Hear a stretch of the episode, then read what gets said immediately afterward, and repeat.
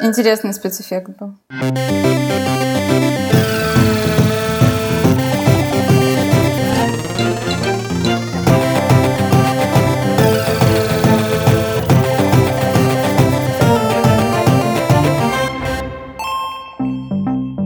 Привет, это подкаст «Деньги пришли», его ведущие Альфа-Банк.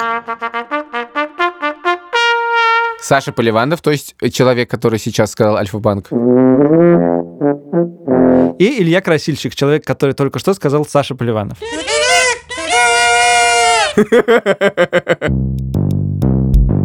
Итак, сегодня у нас подкаст «Смертельный номер». Дело в том, что мы записываем в трех городах. В каждом из этих городов сидит по два человека. И это не конец. Дело в том, что эти три города — это Москва, где мы сидим с Сашей, Нью-Йорк,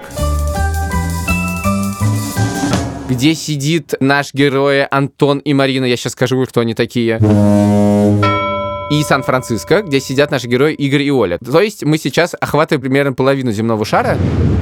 Итак, на самом деле подкаст на очень э, простую тему. Тему, как переехать в Соединенные Штаты Америки. А, Наверное, именно, а именно как оказаться в тех местах, в которых мы сейчас все оказались. Кроме Москвы. Об этом мы записали уже. Нью-Йорк — это мечта для многих. Там сидят Антон и Марина. Сан-Франциско — это мечта для многих, где сидят Игорь и Оля. Я много раз повторяю эти имена, чтобы вы не запутались, э, пока будете слушать наш подкаст. И Москва — это тоже мечта для многих, которые не уехали в Нью-Йорк и Сан-Франциско. Но про это мы говорить сегодня не будем. Итак, Долина, Нью-Йорк, Антон Игорь Горбородовы, два брата. Они основали сервис Коуп, который вы, может быть, знаете. А потом взяли и как-то переехали. Про Игоря есть важная Но, конечно, история. вы знаете их скорее по-другому. Возможно. Особенно Игорь. Дело в том, что, эм, если вы помните, некоторое время назад были выборы президента Российской Федерации. Наверное, вы уже забыли. Но такое тоже было. И Игорь неожиданно для всех, и, кажется, для себя тоже, точнее, точно для себя это знаю, стал героем э, предвыборной кампании Григория Явлинского. Дело в том, что Григорий Явлинский несколько несколько раз выступал на телевидении, и когда он должен был что-то рассказывать, он дважды в двух выпусках упомянул Игоря Голобородова, назвав его лучшим компьютерщиком страны, работающим в интернете, который вынужден был уехать из страны. Я хотел привести пример Гладкобородова Игоря, 33 года, лучшего компьютерщика страны. Закрывается платформой, он не может начинать работать, он обращается во все организации, полное безразличие, он уезжает отсюда. Да. Слушай, перед тем, как мы перейдем к гостям, давай честно сделаем небольшой дисклеймер. Давай. Ты хотел бы жить в Нью-Йорке? Ну, я сейчас я хотел бы жить в Москве, но если не в Москве, я хотел бы жить в Нью-Йорке, да. Ты хотел бы жить в Сан-Франциско? Нет, я не хотел бы жить в Сан-Франциско. Теперь спроси меня. Тебя бессмысленно спрашивают, ты не был в Америке. Поэтому но ты я все равно по- ответишь. Поэтому я все равно отвечу. Давай. Дело в том, что меня совершенно ничего, кроме того, не тянет ни в Сан-Франциско, ни в Нью-Йорк. И никакого открытого гештальта, что надо побывать в Америке, у меня нет совершенно. Поэтому, возможно, тебе не стоит сидеть на этом подкасте, ты можешь выйти, как говорили в школе. Дверь открыта. Когда мы с тобой вдвоем записываемся, ты так не разбрасываешься с фразами. А Когда шесть человек, конечно, один вышел, другой вышел, ничего страшного. Все, ладно, шесть человек, мне кажется, четыре человека, э, э, кроме тех, кто сейчас говорит, может быть, еще нас не слышит, пора их включить. Ребят, вы слышите нас? Да, мы Да, слышим, мы отлично должны сказать. Ой, как вас много! Так, перекличка. Антон, привет. Привет, я Антон. Марин, привет. Да, привет, привет. Игорь, Игорь, привет. Оля. Да, я тут. Какая, вот все-таки какая магия? Мы находимся в трех точках планеты, и так нас хорошо слышно. Мне кажется, просто про- телемост. Спонсор нашей программы — интернет. Просто, телемост Москва-Америка, да. Слушайте, мы вас чуть-чуть представили очень просто и очень неполно. Можете, пожалуйста, по очереди рассказать, какой вы ситуации? Антон, Марин, давайте начнем с вас. Где вы живете? Когда вы переехали? Почему вы переехали? Ну давай с меня начнем. Мы переехали в Нью-Йорк, э, потому что мы вообще планировали переезжать в Америку.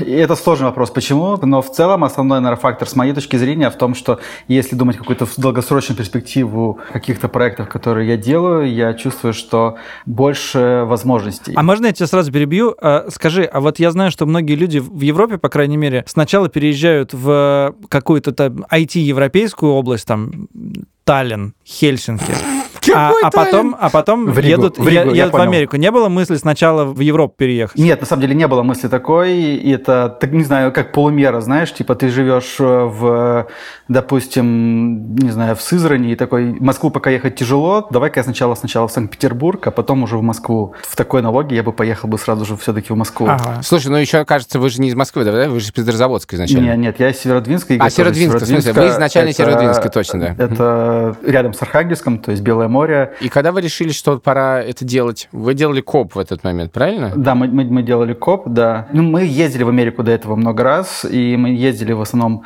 а, поднимать инвестиции какими-то такими рабочими вопросами. Вы — это ты и Игорь, правильно? Мы, с- мы с Игорем, да, Да. гоняли. В основном, конечно, гоняли в э, долину. То есть в Нью-Йорке, конечно, были пару раз. У, у нас был офис в Нью-Йорке у Коба год или два, не знаю, сколько у нас там было, три, три человека, наверное, full time. И я приезжал иногда там на пару недель. Но вообще мы чаще всего ездили, конечно, в долину, потому что наша индустрия вся там. И поэтому, если ты хочешь что-то вот с этим связано, тебе все равно надо ехать туда.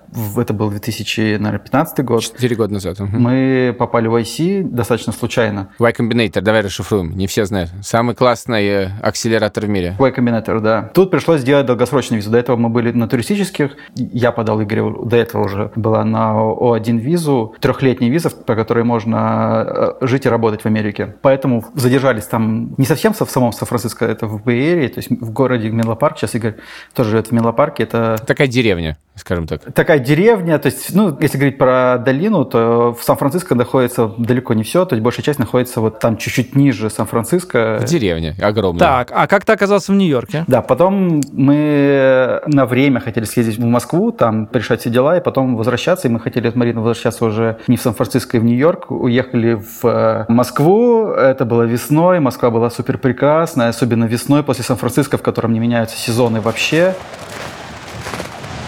Это всем кажется, что когда ты живешь э, и у тебя солнышко все время за окном, то это классно, но на самом деле смена сезонов это очень классная штуковина. Провели намного больше, чем два месяца. И э, так как э, Марина уже была в положении, и мы все равно планировали рожать здесь, у нас был такой дедлайн, когда нам точно нужно было уже что-то сделать, переехать и обосноваться. И это как раз вот было э, прошлое, лето прошлого года. Марин, Да. скажи, а почему вы, вы решили рожать именно в Америке? Продолжая, у нас была виза One, и было бы, Про наверное, нее мы еще странно обязательно спросим. Да. отказаться от всех возможностей, которые она нам дает, и остаться в Москве. И, конечно, мы решили воспользоваться, поехать э, в Нью-Йорк. Мы в принципе, понимали, что мы хотим э, не в Сан-Франциско, и Нью-Йорк нас полностью целиком устраивал. Не, ну был еще Лос-Анджелес как вариант. Был такой вариант, да. Но, в общем, конечно, Нью-Йорк победил.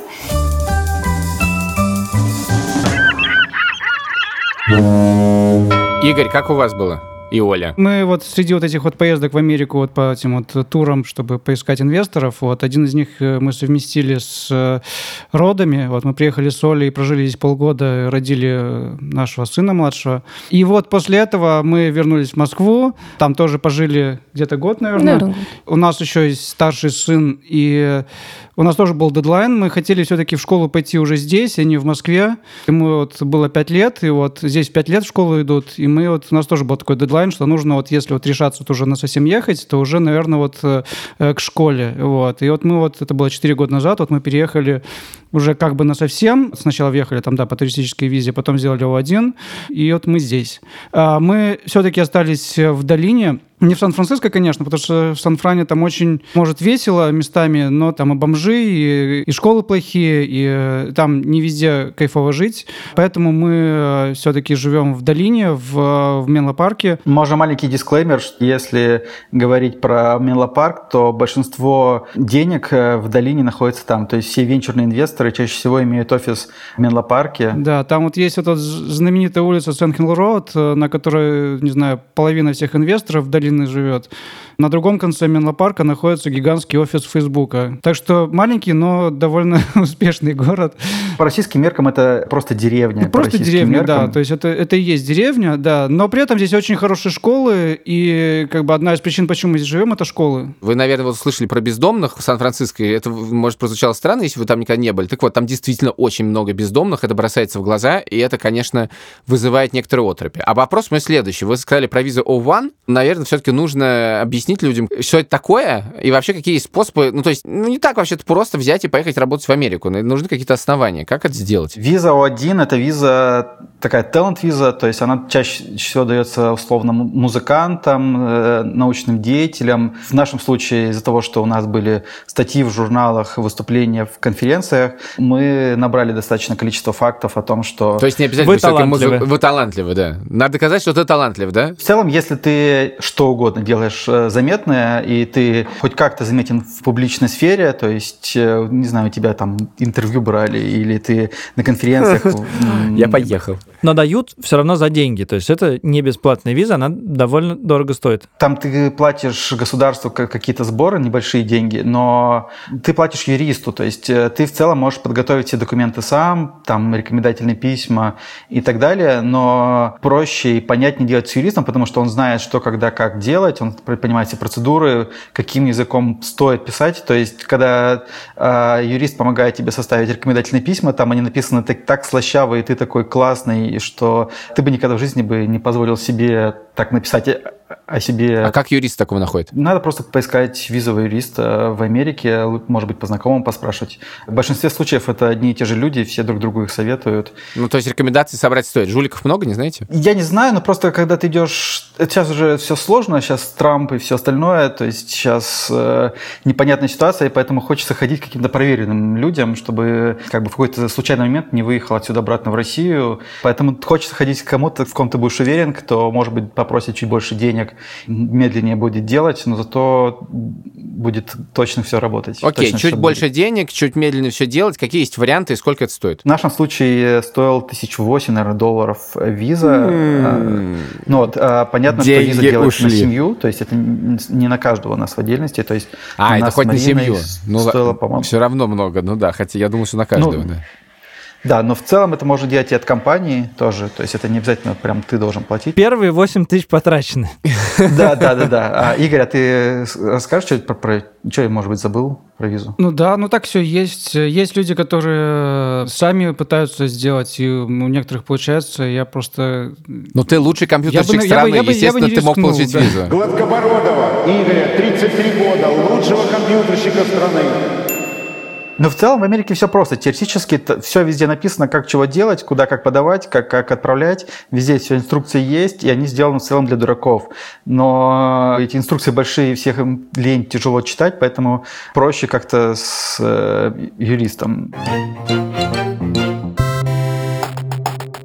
А россиянам вообще сейчас дают визы? Дают. Да. Да, причем э, гораздо хуже с визами дела происходят для, китайцев и индусов, Индусов. потому что э, у них там большой поток и очень квоты, и люди там ждут там по пять лет там визы. Ну, то есть это реально очень для русских, в принципе, все еще довольно нормально. Вот мы сейчас записываем подкаст в Зуме, а фаундер Зума он китаец, и ему было очень сложно с визой. Есть где-то история, рассказывающая, как он несколько лет пять с этим как-то боролся, а сейчас миллиардная компания. Ну вот, так что русским действительно достаточно просто. Это, извините, это э, э, сирена нью-йоркская или менло-паркская? А, что? Нью-Йоркская. Нью-йоркская сирена. Да, А, да, классика, конечно. Это звуки Нью-Йорка, да. Я, я закрыл окошко. Но это бессмысленно, да. Это, Все это, равно. это не про- это пробьет все, что угодно.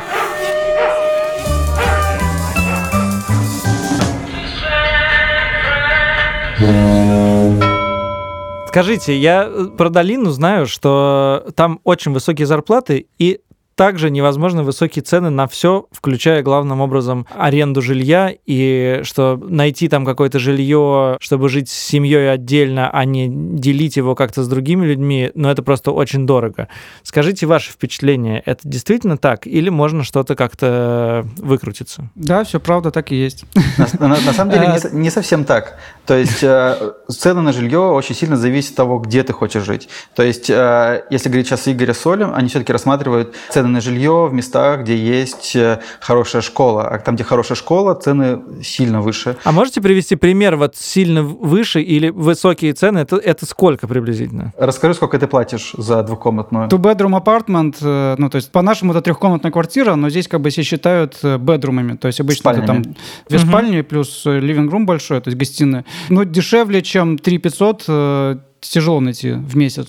3 500. Да, и это как бы еще так нужно постараться, еще нужно поискать, походить, там, не знаю, месяц э, поискать. Это больше 200 тысяч. Вот, ну, то а есть в это целом ближе там, к ну, четырем скорее будет. Да, я думаю, что все-таки кредитная история должна быть и вообще какой-то бэкграунд для того, чтобы найти такую квартиру. Вот это интересно. Чтобы снять квартиру, мне нужна какая-то кредитная история. Но э, Слушай, там, там многое, чтобы снять тебе нужно. Кредитная история это далеко не одна штуковина. Очень эм, мало предложений, очень много желающих переехать. На рынке, например, э, дом за 10 тысяч не висит там, не знаю, месяцами. Он просто выходит, и его забирают.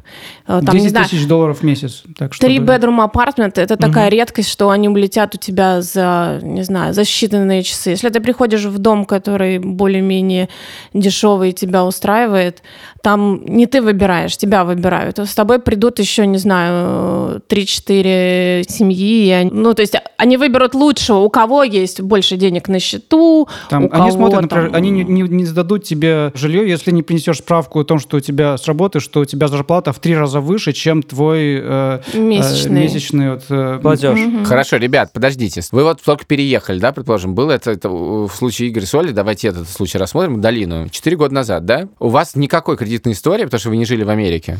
Да, У вас, скорее всего, ограниченный бюджет. Ты, Игорь, переехал сразу работать? Ну, у нас, да, у нас был коп. но мы продали квартиру в Москве. Да, у нас был какой-то А, вы прода- да, а, ну- э, деньги для того, чтобы можно было прожить, э, там, по нашим расчетам, это было года 2-3. Вот, конечно, получилось Но мы управились меньше. за год. Мы управились быстрее гораздо. А, Да, ну, э, как-то так вышло, что мы умудрились снять, и мне кажется, что это была какая-то ошибка в системе. А, Вот, когда мы снимали квартиру, у меня не было никакой, конечно, у нас не было никакой кредитной истории, и просто почему-то, наверное, из-за этого... Я думаю, что потому что белая семья с двумя детьми выглядит... э, Возможно, да. Слушайте, в этом плане- этого у Ну, нас, короче, в принципе, нет других, Он нам э, показал очень большой, очень большой э, кредит-скор, э, э, наверное, потому что его не было. Вот, и нам как бы довольно легко э, сдали квартиру. Но квартира тоже была не, не очень дешевая, как бы, но тем не менее. А что такое кредит-скор? Давайте уточним. Здесь как бы основной способ проверить, э, как, насколько ты платежеспособный, насколько ты там ну, серьезный там человек и правильно Умеешь сдерживать да, обещания. умеешь даже распоряжаться с деньгами, это кредит-скор. Здесь немножко в обратную сторону надо сказать, что в Америке нету какой-то глобальной системы чего-либо. Изначально никто никому не доверяет, потому что нету какой-то главенствующей системы, которая всех посчитала, всех учло. Ну вот, и... Даже Эм. если, ну, то есть э, это по большому счету, насколько ты вовремя возвращаешь э, деньги на кредитки, при том, что тебе может не нужна кредитная карта, ты можешь там, тебе может и так хватать денег, но все равно ты как бы должен ее завести и должен с нее тратить для того, чтобы он у тебя он был. Потому что если его не будет, то у тебя может оказаться такое, что у тебя есть деньги, но ты не можешь снять квартиру, потому что у тебя нету кредит-скора. Понятно, но чтобы он был, нужно брать Надо брать кредиты и кредит, да, выплачивать их, да. правильно? Даже многие приезжают, просто берут вот первым делом телефон в кредит и потом его выплачивают. Давайте я расскажу, как я взял кредитную карточку. Это самая интересная штуковина. Я пришел в банк, говорю, мне нужна кредитная карточка, потому что мне нужен как кредит-скор. Они мне сказали, хорошо, мы вам дадим карточку. Сказали, что они дадут мне карточку в кредит на 500 долларов. При этом всем попросили 200 долларов залога оставить. То есть я из своих денег заплатил 200 долларов залога, потому что у меня не было кредит-скора, и кредитную карточку в целом тоже не дают без кредит-скора, и поэтому они мне дали под сумасшедшие проценты 500 долларов кредитную карточку, и при этом всем я 200 долларов оставил залогом. Антон, Марина, а насколько в Нью-Йорке отличается ситуация? У нас, мы переехали, у нас была кредитная карточка, потому что мы до этого жили в Менло-парке, и мы понимали, что может быть такая ситуация, я потом ее сделал, и какое-то время я с нее тратил и оплачивал. Но у нас не было ничего остального. То есть нас э, здесь попросили рекомендательные письма от э, мест, где мы предыдущие снимали, а мы не снимали. Потому что, когда мы приехали в долину, мы жили у ребят. И, соответственно, никакие документы, там оплата, не знаю, какие-то чеки, свет, газ, э, вода, они не приходили на наши имена. Соответственно, нет никакого а, документа, который бы подтвердил а, то, что мы жили, снимали и так далее. У меня на американском счету было мало, поэтому мы еще, как бы мне казалось, что достаточно, но они для них это было мало, поэтому сделали выписку еще с российских счетов, э, бумага от Альфа-банка, которая в целом выглядела очень странно для них, наверное, но в общем она тоже сработала. И Сработало! Ура! что? Мы Партнер просто нашего рады. подкаста Альфа-банк, Да. поэтому мы рады упоминанию его. Я, я давний клиент Альфа-банка, так что да, Альфа-банк. Альфа-банк! Да.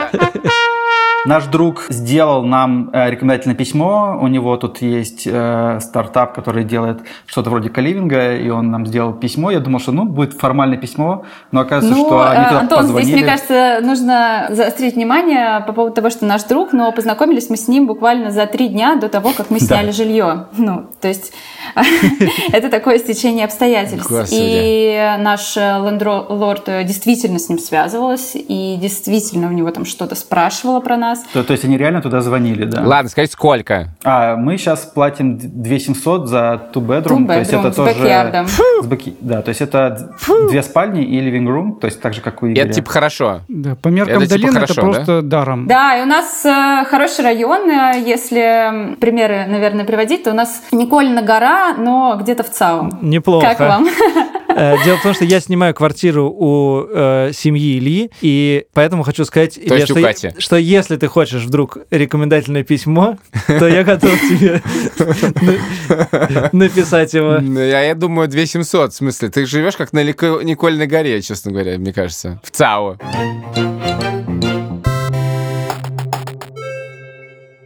Я прочитал перед нашим подкастом, есть такой сайт Numbio, который сравнивает э, стоимость жизни в разных городах. И единственная вещь, которая в Москве стоит дороже, чем и в Сан-Франциско, я смотрел Сан-Франциско, и в Нью-Йорке, это джинсы. Все остальное дороже. Суммы отличаются там в 2-3 раза. Да, все так, да, стоимость жизни приблизительно в 2-3 раза дороже, чем в Москве. И когда вы приезжаете в Москву, вы чувствуете, что здесь просто нич- ничего-ничего не стоит. В целом, правда. Если говорить про дом, то мы платим за электричество порядка 60 долларов в месяц. Мы платим 30 долларов за газ, 50 долларов за интернет, за сотовый телефон еще 100-120 долларов. Телефон очень дорого. Это на двоих. Так, какие еще траты регулярные? Страховка. Интересно. А, Страховка. а, Так. Отдельной темой отдельного подкаста. Да, если ты не платишь страховку в Америке, то ты платишь штраф. Страховка сейчас у нас чуть меньше, потому что у нас появилась мая, и э, доходы считаются на троих, а не на двоих. А до этого страховка в месяц у нас стоила 1200 долларов. Каждый месяц. В месяц. На семью. И при том это не то, что ты платишь с деньги и э, ходишь бесплатно лечишься. То есть там реально э, это вот просто вот страховка на тот случай, если там тебе, не знаю, там рак будет, вот, и тогда тебя покроют. Э, Я плачу 1200 долларов в месяц, но при этом всем, если я попаду в больницу или просто пойду сдавать анализы, то первые 4000 долларов я буду платить сам, а страховка не будет ничего платить за человека. То есть Но ты платишь, скорее всего, не 4 тысячи, а, ну, как бы процент, 10 процентов от суммы. Например, если, чтобы выплатить 4 тысячи, нужно получить счет в 40 тысяч, а это не очень сложно, в принципе. Ну вот вы какого размера счета видели? а, мы видели... Счета. Счета. Большие, да. Но самое 34 смешное, что можно торговаться с ними. Вот это вот самая смешная штука. Я был удивлен, что э, тебе присылают счет, э, там, 20 тысяч долларов, а ты звонишь им, говоришь, а что так дорого? Вот у меня вот есть 200 долларов.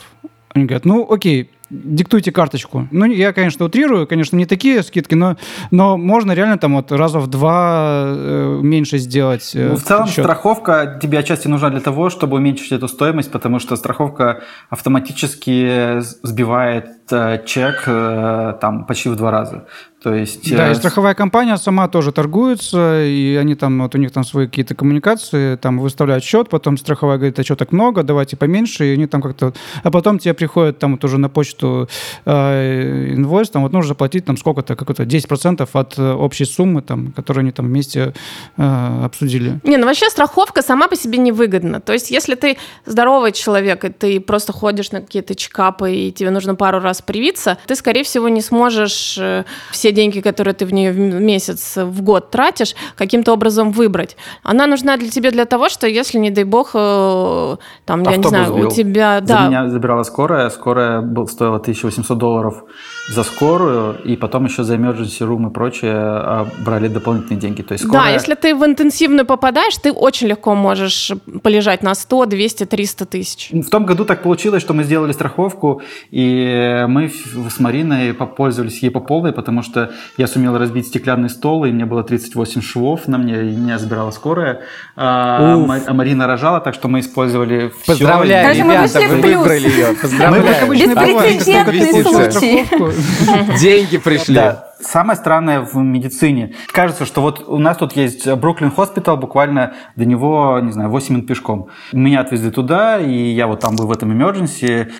Кажется, что вот э, ты один раз попал, и тебе должен прийти счет. Так вот, мне пришел счет от э, emergency room, мне пришел счет от доктора за скорую помощь. э, Как это- м, как за- это за- по-русски? ну, за саму карету пришел счет и, и, и так далее. То есть получается, что а, ты как бы в одном месте полечился, но каждый человек вот в этом месте, у него есть какая-то отдельная система, по которой ты оплачиваешь э, им счета, и у, него, у них у всех свой биллинг, ты в разных местах, и ты должен каким-то образом платить. В общем, для меня это до Ты сих зна- пор ты знаешь, звучит не Да, очень очень важно, это лежит ответственность на тебе, каким-то чудесным образом знать, что эти все люди входят в твою страх- в страховку, потому что кто-то с твоей страховкой сотрудничает, а кто-то нет. Там есть еще странная ситуация, то есть вот тот доктор, который был, он а, в тот момент, когда он мной занимался, он входил в стоимость э, страховки, потому что он за- и от лица госпиталя это делал. Но если я потом к нему пошел отдельно, я пришел к нему, выяснилось, что моя к нему не подходит, и я развернулся и ушел домой, то есть там не было у меня никакого приема, мне пришел счет на 200 долларов, и мне еще приходилось идти, говорить, чуваки, вы мне тут э, счет выставили, хотя ничего не было, то есть я даже на прием не- даже не попал. И да, и если тебе приходит счет, счет могут добавить что-нибудь, что, чего не было и так далее. То есть ты должен сам контролировать кучу разных э, мест, ты должен платить. О- очень странно, очень странно. И это был медицинский час в подкасте «Деньги пришли».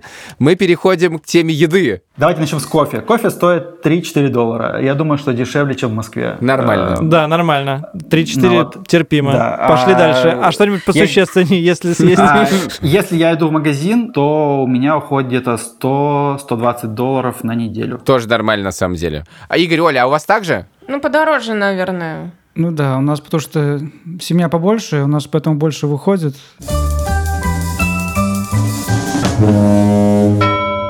Давайте поговорим, наконец, о приятной части. Алкоголь.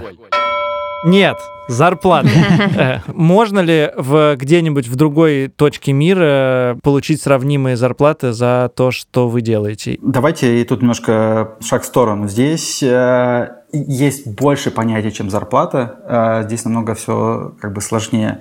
Прежде всего, э, потому что есть налоги, которые не совсем впрямую считаются. То есть, если ты работаешь дома, то ты можешь списать э, на налоги часть э, аренды, например. О, это мне нравится. Это хороший закон. Купил компьютер, и он тебе нужен для работы, ты можешь его списать из налогов. То есть там э, налоги не как в России, ты не видишь, э, за что платят, и платят всегда. э, вот. А здесь э, ты сам можешь оптимизировать свои налоги, сам с этим работать. Это раз. Вторая штуковина в том, что зарплата, зарплата, есть еще опционы, и это на самом деле большой доход. То есть если мы говорим про долину, то зарплата у ну, какого-нибудь sales человека и программиста, оно будет чуть-чуть разное, у программиста будет больше, но в целом у них будут достаточно близкие зарплаты. Но у программистов будет еще большие опционы. Хороший программист в долине зарабатывает 800 тысяч долларов в год. Так, так, так, подождите, нам нужно сейчас все разделить на 12 и Это- еще это- вычесть, вычесть- Вопрос вычесть от лучшего компьютерщика страны. Нет, ну это да, это все учитывая опцион, конечно. То есть, э, то есть, э, когда говорят о зарплате, имеется в виду, что есть зарплата, которую тебе платят, платят каждый там, месяц, там, а, ну, типа payroll, а, ну, зарплата сама по себе, живые деньги. А есть э, вторая эта история, это опцион. И на самом деле зарплата, вот, которая деньгами, она как бы с трудом покрывает э, нужды просто вот... э, А можешь просто расписать обычно это? от нее ничего не остается. Можешь расписать Вот, это? а- Зарплата это сколько? Ну, примерно. ну, там, ну, программисты там вот здесь вот получают там от 100, 150, 200, 250. Ну, там зависит от уровня, вот. Окей. Ну, и, не в принципе, и, в принципе, э, не сильно они отличаются от уровня. То есть, э, а, то есть если ты супер-супер крутой программист, то ты будешь получать там, не знаю, 300. Вот. Ну, хорошо, Но давай так, возьмем а если среднюю ты просто цифру. крутой, ты будешь 200 получать. Давай возьмем среднюю Вот, цифру, а, 200 и- Мгм. Средний это где-то будет 180-200. 180-200 Да. это в Но при этом месяц 40% выходит от этого, ну там 40, там в районе 40% ты отдаешь на налоги, 80 тысяч. Остается 120 тысяч. Это 10 тысяч долларов в месяц за вычетом налогов. На что они уходят? Я, я, я расскажу. Э, У Игоря уходит следующим образом. Сначала э, на квартиры и весь э, став, который вокруг квартиры, то есть отопление и так далее. Второе, есть машина в лизинге, за которую ты тоже платишь постоянно. И страховка А, на машину. и 700-800 долларов, наверное, в месяц уходит на, на машину, да, Игорь? Осталось ну плюс-минус, да. 4200. Да, у тебя есть дети, соответственно, у тебя есть какие-то кружки, которые стоят там э, ориентировочно от э, 500 до там полутора тысяч долларов. Э, Ну, в вашем случае это сколько примерно? Ну, двое детей, пока один никуда не ходит, один ходит, тысяча. Я Тысяча. вот Тысяча. сказала. 3200. Да, и, ну, еда еще полторы тысячи уходит. Ну, наверное, да, не меньше. Осталось 1700. Не осталось. Тут каждый раз что-то происходит. Ну, то Итого есть- мы выяснили, что зарплата в 200 тысяч долларов. Ничего нельзя отложить и накопить. Уходит более-менее тютельку в тютельку. Ну да, то есть это зависит. Нужно просто... Кто-то умеет считать, кто-то умеет лучше тратить деньги, как-то бюджеты составлять. То есть тоже нужно уметь. Это здесь, в принципе, довольно ценное качество. Да, уметь надо понимать, что здесь тратить деньги. все можно дешевле сделать. То есть мы сейчас говорим про еду. В, допустим, в Нью-Йорке есть э, кооператив, в котором ты работаешь 3 часа в месяц, и там э, в два раза дешевле продукты и очень качественные. И там просто концепция, что человек снаружи не может туда прийти и покупать, а только члены кооператива. И они там все работают. э, э, Система советского распределения. Кто Ну, у нас также с детским садом было, да. То есть у нас вот э, мы ходили в детский сад, он тоже кооперативный, он там стоил как-то дешево совсем, там не знаю, сколько он Ну, если четыре раза в неделю ходишь по два с половиной часа, он стоил 1400 за три месяца. Фигня Да, но при этом нужно А, самому ходить, и там по, как бы дежурство, и ты вот приходишь, Да, вот это ты раз в месяц работаешь. раз в неделю. О, да. Раз в неделю приходишь, да. Ну, плюс у тебя есть какая-то работа, которую ты исполняешь. Например, готовишься к аукциону. Они тут все очень любят фандрейзить. Для русского человека это, конечно, очень странная тема, когда в школе или в детском саду все собираются родители, обсуждают, каким образом они потратят 20 тысяч долларов, чтобы собрать 100. Отлично. С детьми, я надеюсь, они обсуждают. Нет, дети в этот момент спокойно спят, а потом делают какую-то вечеринку со странными лотами. На них э, родители э, слегка под выпившем состоянии поднимают таблички, и можно купить там, я не знаю, плейдо за тысячу долларов. Подвыпившие родители мне уже нравятся. Скажите, а вот вы упомянули опционы, а вы реализовывали эти опционы или вы вот все, что у вас в опционах, вы, вы как бы сохраняете на будущее? Давайте я расскажу, как это работает. То есть э, есть публичные компании, есть непубличные компании. Игорь работает в компании, которая не публичная, и его опцион, э, он не может его реализовать. То есть он не может прийти на рынок и продать. Он мифический. Если ты работаешь в Фейсбуке или в Гугле, это публичная компания. Соответственно, если ты получил акции, акции весятся э, 4 раза в год, то есть раз в квартал, э, и ты можешь пойти и их сразу продать. Или оставить в акциях, или и так далее. То есть это все зависит еще от личной стратегии, а, но чаще всего опционы у людей идут на покупку недвижимости. То есть э, ты... опционы обычно делят, ну, даются на 4 года, то есть тебе дают X акций, которые стоят в начале этого, как ты идешь работать, допустим, миллион долларов, и через 4 года они могут стоить дешевле или больше, чаще всего стоят больше, и ты можешь их продать, у тебя есть какой-то стартовый капитал для того, чтобы купить э, дом, то есть ты его не покупаешь, ты все равно берешь его в кредит, но у тебя есть возможность э, сделать первую оплату.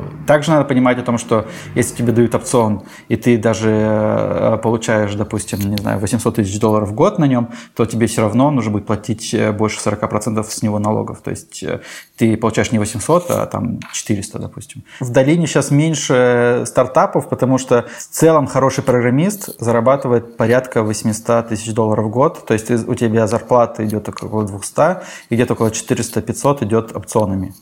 Поэтому есть хороший просто не- программист э, да. предпочитает работать в Гугле и Фейсбуке и не идти в стартап, в котором ты с трудом можешь поднять там полтора миллиона долларов. Потому что не каждой компании надо, необходимо быть публичной. То есть, в принципе, можно нормально зарабатывать деньги и не выходя на IPO. Но при этом ты не сможешь просто нанять сотрудников, потому что никто не хочет работать на компанию, если она не даст тебе опционов. Хочу уточнить про полтора миллиона. Это звучит как много денег, но я однажды был на одной презентации, собственно, в долине, которая рассказывает, сколько в долине миллионеров. И миллионеров считали от 30 миллионов долларов, потому что если считать миллионеров от миллиона долларов, то любой владелец недвижимости в долине будет миллионером. Да? То есть, в принципе, так и миллион есть, это как Есть, бы не, это не богатство, это просто возможность купить недвижимость, и все, больше ничего. И это будет не, не супер какое-то такое жилье. Если ты за миллион в долине купишь, э, это будет... э, Ну, Во-первых, тебе будет отшибе, очень да. сложно найти. Это будет э, нехорошая школа, это будет где-то на отшибе. Можно в Испало-Альто, наверное, за миллион купить. Это наша местная страшилка, там говорят неспокойно.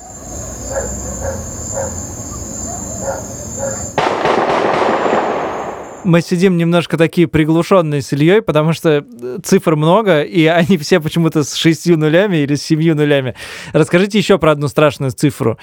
Сколько стоили роды? Надо понимать, что у нас была страховка, поэтому мы в итоге заплатили... Поэтому всего а, лишь? Мы в итоге заплатили порядка 20 тысяч долларов, потому что те 12 тысяч Всего лишь? на страховку.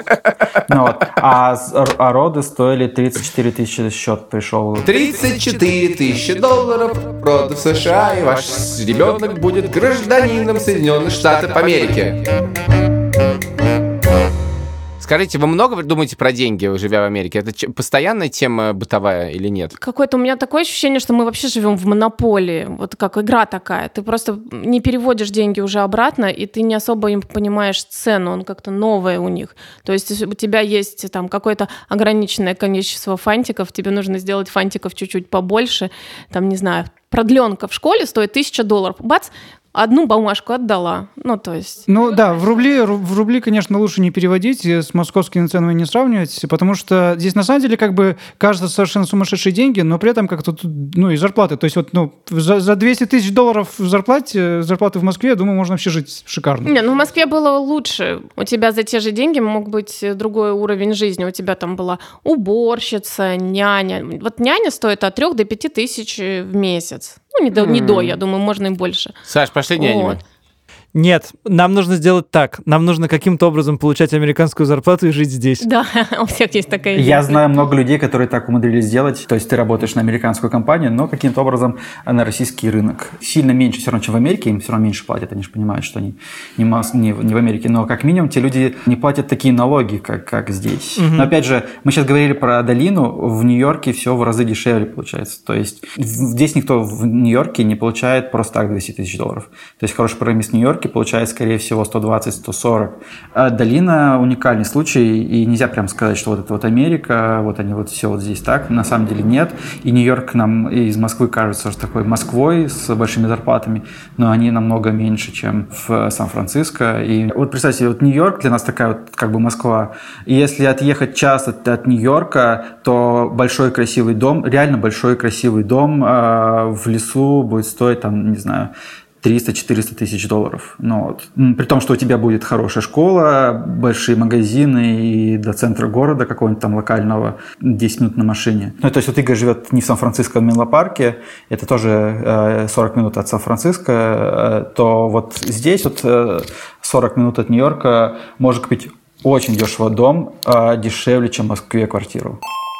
Скажите, а я правильно понимаю, что без того, чтобы продать квартиру в Москве, без такого стартового капитала от сотни тысяч долларов, просто не получится переехать в Америку? Ну только если работу найти изначально. То есть, Да, ну, бывают люди, которые сначала находят работу, а потом переезжают. Ну, умные люди, не такие, как мы. Такие бывают, да. У меня получилось намного дешевле, конечно. Я думаю, вот именно сам переезд стал, ну, где-то около 30 тысяч долларов, наверное. При том, что ты поним- по- приезжаешь сюда, здесь, когда ты снимаешь квартиру, она всегда пустая, то есть тебе нужно купить какую-то минимальную мебель, и ты начинаешь здесь что-то ходить, понимаешь, что Икея – это далеко не самый дешевый и самый хороший вариант здесь. Здесь есть дешевле и лучше. Здесь при большом терпении можно На оставить улице квартиру собрать. да, на помойке. Здесь очень много людей переезжают, они когда или там покупают какие-то, обнов- обнов- обновляют э, э, мебель, они просто выставляют старую мебель на улицу, и хорошая мебель ты можешь взять просто и отнести домой.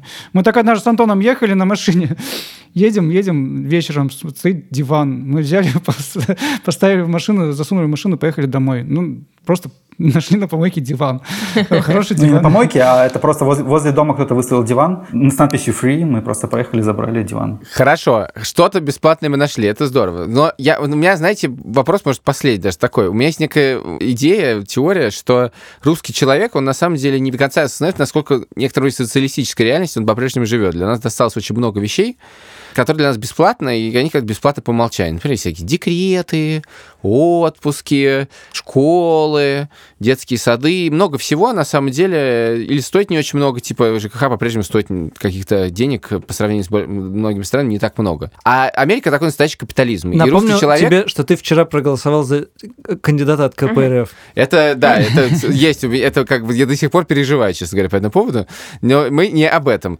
Вот, а в Ам- в Америке достаточно страна капиталистическая, и, и русский человек, на самом деле, не до конца понимает, что это такое. Будучи даже в Европе, он, на самом деле, оказывается совсем не в том, в чем он оказывается, переехав в Америку. Вот как вы считаете, вообще в чем ваше главное капиталистическое потрясение при переезде? А, ну, на самом деле, страховка самое капиталистическое потрясение для всех всегда, потому что ты вдруг, тебе оказывается, что нужно заплатить почти половину от того стоимости там, твоей квартиры за страховку, при этом туда не будет входить страховка на зубы или на глаза, то есть это, если ты хочешь э, еще с зубами, это будет еще дороже. Но на самом деле много таких странных вещей, то есть, с одной стороны, декрет или отпуск по умолчанию не существует такого понятия в законодательстве, и ты а, договариваешься непосредственно со своим работодателем сам. а- В Калифорнии есть. да, в разных штатах по-разному. Это у вас в Нью-Йорке нет, а у нас в Калифорнии есть. У нас э, месяц до и 3-4 после. Да, но, э, опять же, это зависит от штата. Но такого понятия, как отпуска, нет, и ты договариваешься. Чаще всего, то есть в современных компаниях